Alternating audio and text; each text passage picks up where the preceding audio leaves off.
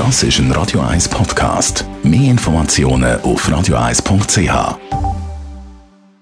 Unterstützt vom Kopfwehzentrum Irlande Zürich. www.kopfwww.ch also ich muss ja ehrlich zugeben, wenn sie mal Schocke bei mir daheim hat, dann überlebt die also nicht wirklich lang. Also sicher nicht so lange, wie es einmal geht, um bei dem Riesengestell im Laden zuerst einmal zu entscheiden, welche das man dann überhaupt will mit heimnehmen. Mit Auswahl die ist ja wirklich riesig. Milchschocke, schwarze Schocke, verschiedenste Kombinationen mit Chili oder Salted Caramel und, und, und. Und zusätzlich gibt es ja dann auch noch die mit dem Fairtrade-Label und eben die ohne. Und ich habe mich auch schon gefragt, ja, bringt denn so ein Label wirklich etwas oder ist das einfach so ein fürs gute Gewissen? Die Frage ist jetzt beantwortet und zwar mit Ja. Gemäss einer Studie profitieren Kakaoproduzenten vom fairen Handel.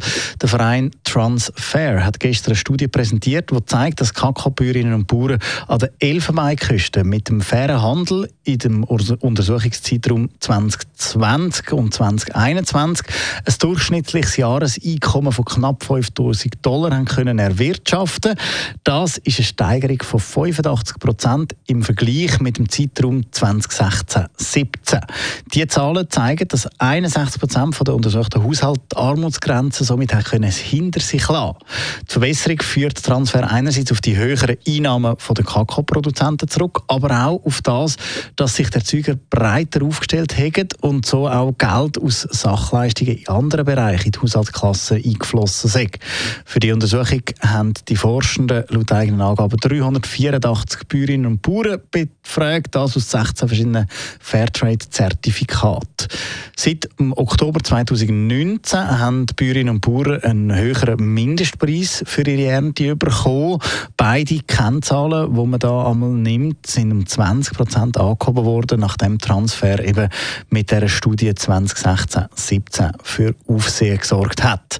Das ist aber noch nicht das Ende so könnten, äh, also wenn die Bauern ihre gesamte Ernte könnten unter Fairtrade-Bedingungen verkaufen, würden sie ihr Jahreseinkommen nochmal um weitere 9% können steigern und somit fast alle Produzenten dann die Armutsgrenze hinter sich lassen.